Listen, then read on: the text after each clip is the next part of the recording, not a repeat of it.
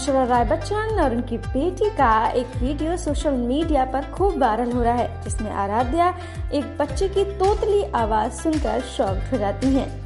Viral video में ऐश्वर्या अपनी बेटी आराध्या और माँ वृंदा के साथ गणपति के दर्शन करने पहुँची थी, जहाँ ऐश्वर्या के फैंस एक्ट्रेस का वीडियो बना रहे थे। इस बीच एक बच्चे की क्यूट सी आवाज़ ने सबका ध्यान खींचा। ऐश्वर्या को देखकर बच्चा पहले तो बाय बोलता है और फिर तोतली आवाज़ में ऐश्वर्या लाय कहता है।